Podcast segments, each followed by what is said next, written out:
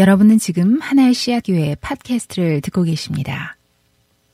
예, 오늘부터 Re Plug-in이라는 주제로 우리 몇 주 동안 새로운 말씀을 우리 함께 나누도록 하겠습니다. 오늘 첫 번째 소선지서를 중심으로 말씀을 나누는데, 오늘 첫 번째 본문은 우리 요엘서입니다. 사람이 자기의 경험에서 이렇게 크게 벗어날 수가 없죠. 그래서 결국은 이제 제 백패킹 얘기로 설교를 시작하도록 하겠습니다. 사람들이 그런 질문을 많이 물어봐요. 산에 가면은 물을 다 지고 다니세요? 당연히 그 물을 어떻게 지고 다닙니까? 물이 얼마나 무거운데. 그럼 물을 어떻게 마시냐는 질문에 몇 분께 휴대용 정수기를 가져갑니다 라는 말씀을 드렸습니다. 그래서 물이 필요할 때마다 물을 정수해서 먹는 거죠. 그래서 마시는 물, 식사 때 사용하는 물, 다 모두 다 휴대용 정수기를 사용합니다. 몇 년 동안 캘리포니아가 가뭄이라고 하지만은 특별히 가물러서 말라버린 지역을 제외하고는 대개 산에서는 좀 물이 풍부한 편입니다. 겨울에 있었던 눈이 녹아서 호수에 물이 가득하기도 하고요. 특별히 올해 같은 경우는 그 몬순이 이렇게 좀 몇 번 와가지고 갑자기 비가 한번 쏟아지면은 갑자기 막 개울이, 크릭이 물이 굉장히 풍성하게 넘칩니다. 저는 대개 32아운스짜리 물병하고 24아운스짜리 물병 두 개를 가지고 다니는데, 몇 년 이렇게 다니다 보니까 그것도 요령이 생겨서 물병 두 개를 다 채우지 않습니다. 32아운스짜리만 채워가지고 마시다가 필요할 때 다시 물병을 채우면 되거든요. 그래서 물병을 잃어버리거나 그럴 때에 대비해서 24아운스짜리 빈 물병을 하나 더 가지고 다니는 거죠. 사실 물을 정수하는 일은 되게 귀찮은 일입니다. 물 정수하는 것 자체가 귀찮은 게 아니라, 물을 정수하려면 무겁게 지고 있던 배낭을 내려내야 되고 또 개울가로 가야 하고, 그게 좀 귀찮은 거죠. 그래서 물을 이렇게 보면서, 내가 앞으로 지도를 보면서 내가 가야 할 거리와 물의 양을 좀 가늠해 보면서, 내가 간식 먹으면서 쉴 수 있을 때까지 이 물로 좀 버텨보자 하는 생각을 합니다. 왜냐하면은 1타 2피를 노리는 거죠. 어차피 간식도 먹으면서 쉬어야 되는데, 그때 가방을 내려놨을 때 물도 정수하면 좋잖아요. 그래서 간식 먹으면서 좀 버텨보자. 주로 혼잣말을 합니다. 혼잣말을 하는 거죠. 말씀드린 대로 이렇게 크릭, 개울이 굉장히 많기는 하지만 물과 관련해서는 언제든 내가 물을 정수할 수 있다라고 자만해서는 안 됩니다. 왜냐하면 정말로 물이 똑 떨어졌는데, 내가 물이 딱 떨어졌을 때 그곳에 크릭이 있을 거라고 확신할 수 없기 때문인 거죠. 그래서 물병에 물이 어느 선 아래로 내려가면은 그때부터는 아무래도 물 양에 신경을 씁니다. 언제 크릭이 나오려나, 언제 크릭이 나오려나 그런 거죠. 너무 당연한 얘기지만은 초보자들이 실수하는 한 가지가 있습니다. 아, 이 물로 저기 정상까지만 가자. 그렇게 생각하는 거죠. 정상만 바라보니까 그렇게 생각하는 건데, 그거는 굉장히 위험한 생각입니다. 왜냐하면은 당연히 산의 정상에는 물이 없어요. 그렇잖아요. 산의 정상에는 크릭이 없습니다. 정상까지 올라가서 반대편으로 내려가는, 저 같은 경우는 최소한 3, 4마일을 또 내려가야 되거든요. 반대편으로 내려가야 하는 그 거리까지의 물의 양을 계산해야 되기 때문에 그렇습니다. 그래서 가파른 길을 올라갈 때 항상 물을 꽉 채우는 거죠. 이번 산행에서는 4명이 갔습니다. 저보다 다 젊은 사람들, 4명이 가서 어떻게든 내 짐을 이렇게 좀 나눠줘야겠다. 나눠지는 건 아니죠. 좀 부담을 주는 거죠. 4명하고 갔는데, 그 4명 중에 제가 속도가 제일 느렸습니다. 실제로 제일 느렸어요. 그런데 전체 일정에 패가 되면 안 되니까, 다른 사람들에게 패가 되면 안 되니까, 그럼에도 불구하고, 제가 짐을 좀 나눠줬음에도 불구하고, 항상 매일 아침에 제가 가장 먼저 출발했어요. 예, 다른 사람들은 아침을 해먹고 있을 때 저는 에너지바 같은 거 먹으면서 최소한 30분에서 1시간 정도를 일찍 출발을 했습니다. 그래야 그날 일정을 맞출 수 있었기 때문인 거죠. 그렇기 때문에 저는 네 사람이 같이 갔지만 어떤 면에서는 혼자 걷는 것이나 다름없었어요. 예. 제가 아침에 일찍 출발하면서 꼭 챙기는 것이 한 가지가 있었습니다. 뭐냐 하면은 정수기인 거죠. 혼자 출발해도 제 정수기는 꼭 있었어야 돼요. 그래서 제 정수기가 있었고 나머지 세 사람의 정수기가 있었습니다. 어느 날인가 혼자 걷고 있는데 물이 점점 떨어졌습니다. 물이 점점 줄어드는 게 보여요.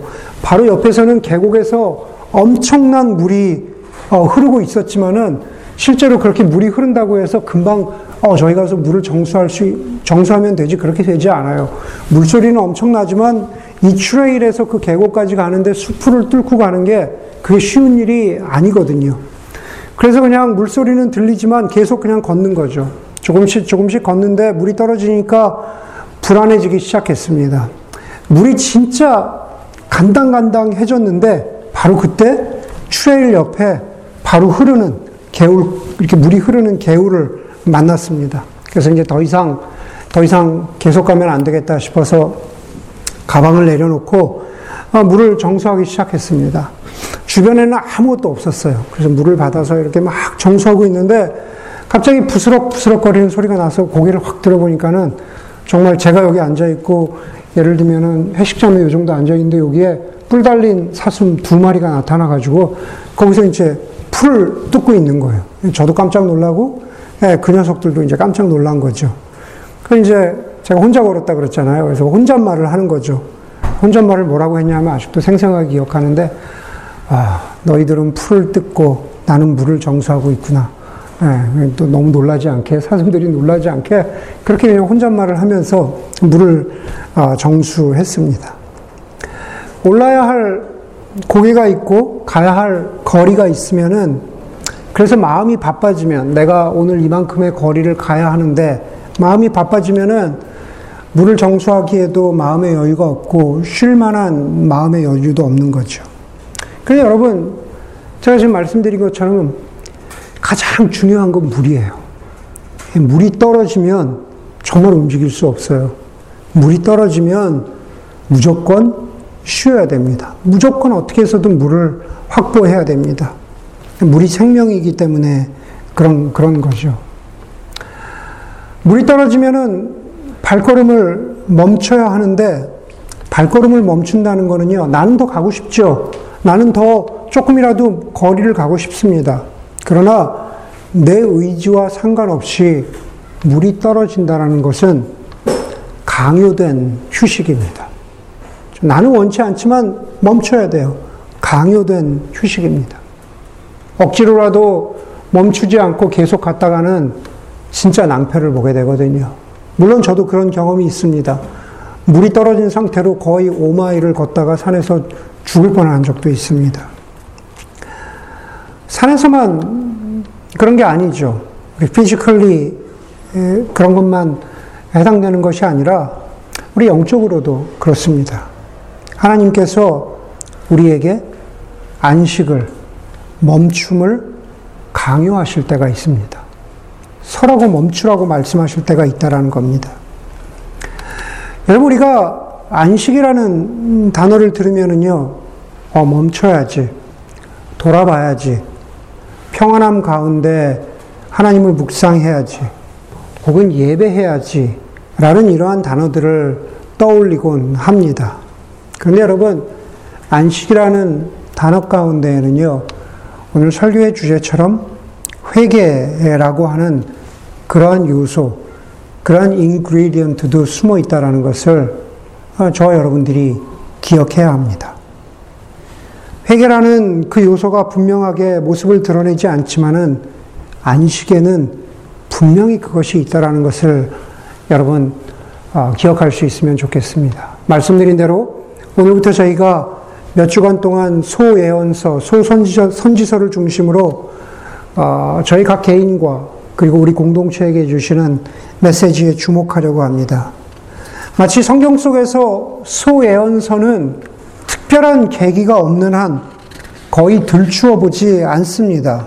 읽어보지도 않습니다. 그러나 소예언서 가운데는 회개뿐만이 아니라 몇 가지 그 짧은 각각의 책들을 통해서 하나님이 우리에게 멈추라고 말씀하시면서, 멈추라고 강제하시면서, 그러면서 우리에게 들려주는 그러한 주제들이 숨어 있습니다. 그리고 그 처음 나누려는 책이 소예언서 안에 들어있는 하나님의 메시지를 들으려면 우리가 바삐 움직여서는 안 되는 거죠. 우리가 멈추어야 합니다. 그리고 그 멈춤 가운데 우리에게 주시는 말씀이 바로 회개입니다. 요엘서가 안식 가운데 있는 회개를 말하고 있기 때문입니다. 여러분, 다시 돌아가서 여러분들에게도 질문합니다. 저와 여러분들은 우리의 삶 가운데, 우리의 영적인 여정, 우리의 인생의 여정 가운데에서 물을 채우고 걷고 있느냐고 그렇게 질문할 수 있는 거죠. 물을 채워야 하는데 그냥 여러분들의 의지로 조금만 가면 되겠지. 조금만 가면은 어떤 목적지에 다다를 수 있을 거야. 조금만 가면은 그냥 그래도 내가 할 만큼 할 수 있을 거야 라면서 억지로 걷고 있지는 않은지, 혹은 언제 물이 나올지 알고 있다고 확신하는지, 물이 있음에도 불구하고 마시지 못하는 경우, 물이 있는데도 불구하고 정수기가 없어서 수풀을 뚫고 가기가 어려워서 그 어떤 이유에서든지 간에 물이 있음에도 불구하고 물을 바라보고만 있는 그러한 상황은 아닌지, 물이 없어서 지금 당장 갈증이 나서 죽을 것 같은 상황은 아닌지, 내가 지금 아주 극심하게 디하이드레이트 되고 있다는 것을 깨닫지 못하고 있지는 않은지, 물이 한 방울도 없는데 무모한 걸음을 걷고 있지는 않은지, 그 모든 질문들을 저와 여러분들이 여러분들의 영혼의 상태, 여러분들의 어떤 영적인 여정과 관련해서 한번 질문해 보아야 합니다. 이 예배도 마찬가지로 했어요. 여러분, 요엘서를 읽어보면요, 요엘서의 배경은 이스라엘 백성들이 바벨론의 포로로 잡혀가기 전인지 혹은 잡혀간 다음에 생긴 일인지 사실 분명하지 않습니다. 어느 시기라고 하더라도 포로 전인지 포로 후인지 뭐 논란의 여지는 좀 있지만은 중요한 것은 이 요엘 선지자가 이스라엘 백성들이 겪고 있는 침략과 고난을 말하고 있다라는 겁니다. 그런데 그것을 말하는 방식이 조금 독특해요. 여러 가지 비유와 상징을 쓰고 있는 게 요엘 선지자 혹은 예언서에 나오는 선지자들의 얘기를 풀어가는 방식인 거죠. 1장 6절에 보면은 요엘 선지자가 이렇게 말합니다. 셀 수 없이 많고 강한 메뚜기 군대가 우리의 땅을 공격하였다. 학자들에 따르면은 메뚜기 공격은 이방 나라의 침략이라고 표현하기도 하고, 문자 그대로 메뚜기의 습격이라고 해석하는 그러한 학자들도 있습니다. 그런데 중요한 것은 그 결과가 황폐함이라는 거죠. 곧이어서 7절에 뭐라고 말하냐 하면은 메뚜기 군대가 쳐들어와서 우리의 포도나무를 다 망쳐 놓았다라고 말합니다. 10절에도 곡식이 다 죽고, 그리고 포도송이가 말라 쪼그라들고 올리브 열매가 말라 비틀어지니 땅이 통곡한다라고 요엘 선지자가 말합니다. 여러분, 구약 성경에서 이스라엘 백성을 상징하는 상징 중에 하나가 포도나무입니다. 그래서 그것이 이스라엘 백성을 상징하는 것이던, 메뚜기가 진짜로 쳐들어와서 포도나무를 다 먹어버린 것이건, 하여간 그들이 겪는 고난이나 배고픔, 굶주림, 황폐함을 포도나무가 쪼그라들었다. 포도송이가 말라버렸다. 오늘 제가 말씀드린 비유에 비추어 보자면은 물이 없어서 갈증나는 상태다, 그렇게 말할 수 있는 겁니다. 요엘 선지자는 이 포도나무로 시작해서 자신의 시선을 점점 좁혀가는데, 그것을 어디로 좁혀가냐 하면은 성전으로 좁혀갑니다. 13절에 보면은 이렇게 말하고 있죠. 1장 13절에 거기에 하나님의 성전에 바칠 곡식 제물이 떨어졌다 이렇게 말하고요. 16절에서 20절에 보면은 우리 하나님의 성전에는 기쁨도 즐거움도 없다. 씨앗이 모두 말라 죽고 시내에는 물이 말랐다. 이렇게 말합니다. 자, 하나님의 성전에 하나님께 바칠 성전의 제물의 제사로 드릴 것들이 넘쳐나야 되는데 하나도 없이 그냥 말라버리고 황폐하고 텅텅 비어있는 그러한 성전을 말하고 있는 거죠. 여러분, 요엘 선지자는 이스라엘 백성들에게 이 이야기를 하고 있고, 그리고 지금 수천 년이 지나서 지금 말씀을 듣고 있는 저와 여러분들에게도 똑같은 말을 하고 있는 겁니다. 여러분, 성전이 바로 우리라고 이야기하는 거죠. 성전을 우리의 영혼의 상태, 우리의 내면의 상태라고 말하고 있는 겁니다. 요엘 선지자가 이러한 예언을 하고 나서 아주 오랜 세월이 지난 다음에 사도 바울이 이렇게 말하죠. 우리가 하나님의 성전이라고 고린도서에서 말하죠. 그렇죠. 제가 여러 번 말씀드렸습니다. 너희가 하나님의 성전인 것을 알지 못하느냐라고 말하는 거죠. 성전이 곧 우리의 영혼이고 성전이 곧 우리의 존재 자체라고 사도 바울은 말하는 겁니다. 베드로 사도는 베드로전서에서 뭐라고 말합니까? 너희가 제사장이라고 말했습니다. 그렇죠. 여러분, 우리가 제사장이라는 것과 우리가 성전이라는 것을 한번 연결해서 생각을 해보세요. 우리의 성전 안에 우리가 하나님께 드릴 풍성한 포도송이가 있어야 하고 올리브나무 열매가 있어야 하는데 성전이 텅텅 비었대요. 만약에 그렇다면 우리가 제사장이라고 하는 것이 무슨 소용이겠습니까? 여러분, 주일의 예배에 나와 있는 여러분, 저와 여러분들의 상태, 존재를 한번 생각해 보십시오. 여러분들의 영혼의 상태를 한번 생각해 보자라는 거죠. 우리가 하나님 앞에, 여기가 지금 성전이고 우리의 영혼이 성전인데 그냥 아무것도 하나님 앞에 드릴 것이 없이, 혹은 하나님 앞에 드리기 이전에 하나님의 존재 앞으로 나온 우리의 상태가 말라버린 포도송이 같다면, 물병에 물이 거의 떨어져 버린 물병 같다면, 우리가 제사장이라고 하는 우리의 정체성이 과연 무슨 소용이 있냐라는 거죠. 우리 그리스도인들이 많이 질문하는 것이 바로 그런 거잖아요. 성경에서 풍성한 삶을 말하곤 하는데, 과연 하나님 안에서 풍성한 삶, 성령 하나님과 동행하는 삶, 충만한 삶, 우리에게 채워진 것이 없다면 성경이 말하고 있는 그러한 수많은 말씀들과 상징들이 그냥 아무런 의미 없는 그냥 말라버린 말씀에 지나지 않냐라고 느끼는 사람들이 얼마나 많냐라는 거죠. 그렇게 영혼의 초라하고 비참한 상태, 그것이 저와 여러분의 상태라고 감히 나는 그렇지 않다라고 말할 수 있는 사람이 얼마나 되겠냐라는 거죠. 여러분, 그리스도인이라고 하면서, 혹은 하나님의 자녀라고 하면서, 예배에 나왔다고 하면서, 여기 예배에 나와 있는데, 그렇죠? 아무런 기쁨도 없어요. 감사도 없어요. 찬양하는데 어떤 소망도 없습니다. 예. 그렇게 살아갈 바에는, 그냥 나는 내 삶에 이러한 성취가 있었어. 나는 내 삶에 이런 수확이 있었네. 나는 내 삶에 이런 열매가 있었어. 그것이 무엇이든 그렇게 말하는 난 크리스천의 삶과 비교해서 우리의 삶이 나을 것이 도대체 뭐냐라고 하는 거죠. 우리 그리스도인들이 일상의 삶의 예배를 많이 이야기합니다. 일상의 삶이 예배라고 이야기하는 경우가 많죠. 예. 그러나 그것은 우리가 일주일에 하루의 삶 가운데 하나님 앞에 나와서 예배 드리는데 거기에도 기쁨과 감사와 소망이 없다면요, 일상의 삶은 다 거짓말이에요.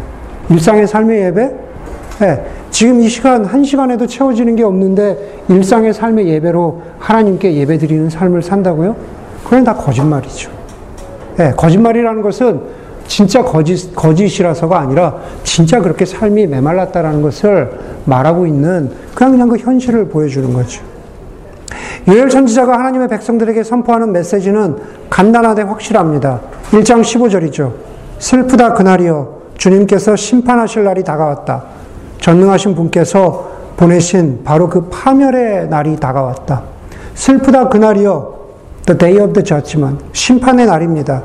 심판의 날을 피해갈 수 있는 사람은 없다고 요엘 선지자는 목소리 높여서 말하고 있는 겁니다. 왜냐하면은 그것을 믿건 믿지 않던 간에 구약을 통해서 신약을 통해서 그 하나님이 말씀하신 전능하신 하나님이 시작하신 심판의 날은 분명하기 때문에 그렇습니다. 그러면서 요엘 선지자가 말하고 있는 그 메시지를 듣고 있는 이스라엘 백성들에게 말하고 있는 거죠. 멈춰라. 아무것도 없이 말라버렸다면, 아무것도 없이 그냥 비어있는 그러한 곳간과 같은 삶이라면, 황폐에 있는 성전과 같은 삶이라면 멈춰라 라고 말씀하실 거죠. 여러분들에게 똑같은 거예요. 멈춰라. 안식해라. 예. 물이 떨어졌는데도 멈추기 싫고 그냥 걸어가고 싶다고요? 하나님이 강요하시는 거예요. 안식을 강요하시라는 겁니다. 내가 지금 물이 떨어졌는지, 내가 지금 어떤 상태인지 돌아보라고 하는 겁니다. 그래서 안식에는 회개가 있다라고 말씀드리는 겁니다. 그게 바로 심판의 날의 메시지입니다. 요엘 선지자는 심판이 왔다는 것을 말하는 것으로 끝나지 않아요. 2장 12절 13절에 보니까는 2장 12절 13절에 지금이라도 너희가 진심으로 멈추어라, 회개하여라. 멈추라는 말은 제가 추가한 겁니다. 너희가 지금이라도 강요된 안식을 가져라, 회개하여라. 나 주가 말한다. 금식하고 통곡하고 슬퍼하면서 나에게 돌아오너라. 옷을 찢지 말고 마음을 찢어라. 그렇게 말합니다. 지금이라도 멈추어서 옷을 찢는 것이 아니라 우리가 겉으로 드러나는 그런 행위가 중요한 게 아닙니다. 옷을 찢으라는 것은 마치 바리새인들이 큰 길거리에 서서 사람들이 다 보이는 데서 기도하는 것과 같은 거죠. 길거리 코너에 서서 그렇게 기도하는 모습이 그것은 중요한 것이 아니라고 예수님 말씀하셨어요. 오히려 세리장이처럼 골방에 들어가서 하나님 나를 긍휼히 여겨 주시옵소서. 그게 바로 마음을 찢는 것이라고 예수님 말씀하셨죠. 요엘 선지자도 똑같이 말하고 있는 겁니다. 우리의 영혼의 긴급한 일은 마음을 찢으라는 거죠. 요즘 피로스 목사님 한길 가는 순례자에서 이렇게 말씀하셨어요. 회개는 어떠한 감정이 아니다. 설교 듣고 나서 그래, 내가 좀 돌아봐야지. 내가 좀 이렇게 살았네. 그런 감정이 아니다라는 겁니다. 바리새인처럼 길거리에 서서 자신의 어떤 행위를 드리는 그 행동도 아니다라고 하는 겁니다. 자신의 안식하지 못한, 자신의 죄에 대한, 자신의 어떤 멈추지 못한 그러한 것에 대한 불편한 느낌도 아니다라는 겁니다. 요즘 피러슨 목사님 이렇게 말씀하셨어요. 회개는 결단인데 그 결정은 내가 내 자신의 삶을 마음대로 경영할 수 있고 나 자신이 신이 될 수 있다라고 하는 그 가정이 틀렸다는 것을 판결하는 것, 그게 회개라고 말씀하셨어요. 내가 이대로 더 가면 죽겠구나. 내가 이대로 더 가면 말라 죽겠구나. 쓰러지겠구나. 그래서 내가 멈춰야겠구나. 마음을 찢는다는 것은요, 내 판단이 틀렸다는 것을 인정하는 거죠. 당장이라도 물을 마시지 않으면, 당장이라도 생명의 근원과 연결되지 않으면 죽을 수 있다라는 것을 스스로 고백하는 겁니다. 제가 멈춰서서 개울에서 물을 받으면서 그래, 나는 물을 정수해야지. 지금 물을 정수하지 않으면 난 죽어. 그렇게 고백하는 겁니다. 제가 염려하는 것은 바로 그런 겁니다. 여러분들 가운데 영혼의 상태가 물이 말랐어. 이제 한 모금뿐이 남지 않았는데 여전히 가고 있는 사람들. 오늘 요엘서 2장 3절에 보니까는 이렇게 말해요. 바벨론의 군대가 지나갔는데 그 자리는 이전에는 에덴 동산 같았대요. 그렇죠? 그런데 지금은 황량한 사막이 되어서 살아남은 것이 하나도 없는 그런 땅이 됐다라는 거죠. 바벨론의 군대, 모든 것을 통째로 쓸어가 버리는 군대, 메뚜기 떼 같은 그러한 군대. 저 여러분들의 삶도, 저 여러분들의 영혼도, 이전 어느 순간에는 에덴 동산 같을 수 있습니다. 하나님이 저와 여러분들에게 은혜를 주셔서 풍성한 삶을 누릴 때가 있었다라는 거죠. 그런데 그것이 먼 예전의 기억이 되지는 않았는지, 지금은 황량한 사막같이 되지는 않았는지, 우리가 우리의 영혼의 상태가 그렇게 된 것에는 여러 이유가 있을 것이죠. 정말로 영혼의 절망감, 영혼의 어두운 밤을 보내는 사람, 우울하고 영적인 권태감도 있고 피로감도 있고, 이 모든 신앙의 행위가 의미 없어 보이는 그러한 영혼의 밤을 지나가는 사람도 있고, 무료할 때도 있고, 이게 다 무슨 소용이야, 그렇게 여기는 사람도 있을 겁니다. 다른 사람과 비교해서 낮아져버린 그러한 영적인 정체성도 있고, 그것을 무엇이라고 표현하든 간에 그 이유가 여러분들 무엇이라고, 그 여러분들 스스로에게 질문해 보셔야죠. 이 모든 영적인 메말라버림의 이유가 무엇일까? 무엇이든 간에 저는 그 상태를 말하고 있는 거죠. 이렇게 예배 나와 있는데도 그냥 아무런 감흥이 없는 그런 상태.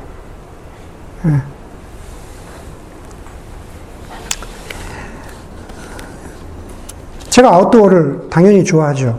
아웃도어를 좋아하는데, 그런 저는 아직 전기차에 대한 약간의 염려가 있습니다.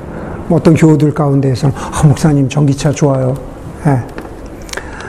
제가 전기차를 나중에, 지금 당장은 생각도 안 하지만 나중에 고려한다면은 제가 전기차를 사야 하는 그 여러 가지 그 어떤 나를 설득시키는 것 중에 하나는, 산속 어느 동네에서라도 가솔린을 넣듯이 전기차를 충전할 수 있어야 돼요. 산속 어디에도 가도, 아직 요세미티 저 산속에도 가도 가솔린을 열 수 있거든요. 근데 그런 곳에서 전기차를 충전할 수 있다면 제가 한번 전기차를 고려해 볼 수 있을 것 같아요. 네. 여러분 감이 오시나요? 이번 설교 주제처럼 제가 어디서도 플러그인 해서 찰지할 수 있다면, 제가 어디서도 플러그인 해서 찰지할 수 있다면, 여러분 황폐하고 절망스럽고, 마치 제가 물을 정수해야 되는데 물을 정수할 곳이 없는 거예요. 가물이라 메말라서. 내 영혼에서 플러그인 해서 다시 찰지할 수 있어야 하는데 철저할 곳이 없는 겁니다. 여러분, 구원받았다고 하는 것이 단순히 한순간의 경험이 아니라 우리의 일생 가운데 하나님과 동행하는 삶을 구원받았다라고 하는 현재 진행형의 삶이라고 우리가 말할 수 있다면, 제가 여러분들한테 한번 물어보겠습니다. 내가 지금 구원받았어. 나는 언제든 생명의 물을 정수하고 있어. 나는 언제든 어디서나 하나님께 플러그인해서 내 영혼을 다시 찰지할 수 있어. 그럼 하나님이 나에게 힘 주셔. 그렇게 감히 이야기할 수 있는 사람들, 여러분들 가운데 얼마나 되십니까? 오히려 목사인 제가 이야기하는, 혹은 찬송가에서 말하는 것처럼 내 영혼 주님 안에 있기 때문에 평안해, 그게 수십 년 들어왔기 때문에 너무나 지겨운 그냥 클리셰처럼 느껴지는 경우가 얼마나 많은가, 우리 한번 스스로에게 물어봐야 한다라는 거죠. 우리가 감히 평안하다, 우리가 감히 나에게 소망이 있다, 그것은 우리가 다른 사람보다 더 능력이 있어서가 아니라, 영적으로 자가 발전할 수 있어서가 아니라, 우리의 상태와 상관없이 하나님이 우리에게 주시는 그런 영적 찰진 센터, 하나님이 우리에게 주시는 힘, 하나님이 우리에게 주시는 소망, 능력이 있기 때문에 그런 거죠. 요엘 선지자가 말하고 있는 회개해라, 금식해라, 통곡해라. 금식하고 통곡하지 않아도 괜찮습니다. 중요한 것은 우리가 금식, 통곡이라고 하는 겉으로 드러나는 행위로서의 옷을 찢는 것이 아니라, 우리가 잠잠한 가운데 멈추어 서서 강요된 안식 가운데 하나님, 제가 제 마음을 찢습니다. 하나님, 나는 철제할 능력이 없는데 하나님 저로 하여금 다시 리플러그인 될 수 있도록 하나님 나를 하나님께로 인도해 주십시오. 그렇게 하나님 앞에 겸손히 순복하고 무릎을 꿇고 하나님의 능력 가운데로 내가 다시 돌아가고자 하는 그러한 마음이 여러분들 가운데 있느냐라고 하는 겁니다. 그게 바로 요엘 선지자가 하고 있는 메시지이고, 그게 바로 회개하면 살 수 있다라고 하는 하나님의 메시지인 거예요. 네. 여러분, 물론 어떤 사람은 회개할 것이 많을 수 있겠죠. 그러나 요엘 선지자가 말하는 회개는 죄를 회개하는 그런 의미도 있겠지만, 여기 지금 말하고 있는 메시지는 바로 그거예요. 다시 하나님께 플러그인 되어라. 다시 하나님 안에서 생명을 찾아라. 다시 하나님 안에서 힘을 얻어라 라고 말하고 있는 거예요. 많은 사람들이 지금 그냥 무력하잖아요. 힘이 빠져 있잖아요. 예, 그것을 회개라는 단어로 하나님 바꿔서 말씀하고 계시는 거거든요. 오늘 두 번째로 읽은 말씀이 요엘서 2장 28절 29절 말씀이죠. 그래, 나 이 구절 들어봤어. 그런 다음에 내가 모든 사람에게 나의 영을 부어주겠다. 너희의 아들, 딸은 예언을 하고 노인들은 꿈을 꾸고 젊은이들은 환상을 볼 것이다. 그때가 되면 종들에게까지도 남녀를 가리지 않고 나의 영을 부어주겠다. 네. 여러분, 이거 사도행전에 나오는 말씀이죠. 여러분 막 이거를 찬양으로 바꾼 것을 가지고 찬양하고 기뻐뛰고 청년들 집회 가면은 이것으로 찬양 많이 하잖아요. 사실은 그렇게 기뻐뛰며 찬양할 수 있는 그러한 상황 가운데에서 나온 메시지가 아니에요, 요엘서는. 네. 회개했더니 하나님께서 이러한 은혜를 주셨다라는 맥락에서 맞기는 하지만은 아무런 맥락 없이 그냥 찬양할 수 있는 메시지가 아니다라고 하는 겁니다. 수백 년이 지나서 오순절 마가의 다락방에서 베드로 사도가 이 메시지를 다시 반복하는데, 그날은 어떤 날입니까? 마가의 다락방에 예수 그리스도의 제자들이 모여서 기도하고 있을 때 영원히 변치 않을 성령의 임하심이 임하면서 사도 베드로가 바로 이 메시지, 요엘서의 2장의 말씀을 인용하는 거죠. 중요한 건 뭡니까? 다시 리플러그인 되는 거죠. 예수님 이 땅 가운데 40일 동안 계시다가 하늘로 다시 올라가셨어요. 내가 다시 오겠다라고 올라가셨지만 언제 오실지 몰라요. 예수님의 부활을 목격했지만 여전히 디베라 바닷가에 모여있던 예수님의 제자들이 무력함 가운데 있었잖아요. 두려움 가운데 있었던 그 예수님의 제자들이 마가의 다락방, 그렇죠? 거기 모여서 기도하고 있을 때 바로 이 요엘서의 메시지가 그들에게 울려 퍼진 겁니다. 두려움과 절망과 아무런 영적인 동기부여, 모티베이션이 없던 사람들에게 요엘서의 메시지가 울려 퍼지면서 어떻게 돼요? 우리가 노력해서 하나님께서 우리를 그리로 이끌려 주신 것이 아니라 하나님이 성령을 보내주셨잖아요. 다시 리플러그인 되도록 하셨잖아요. 예수의 제자들이 한 것은 다른 거 없어요. 하나님, 제가 정말 힘이 빠졌습니다. 물이 떨어졌습니다. 나의 성전 안에 먹을 것이, 하나님 앞에 드릴 것이 하나도 없습니다.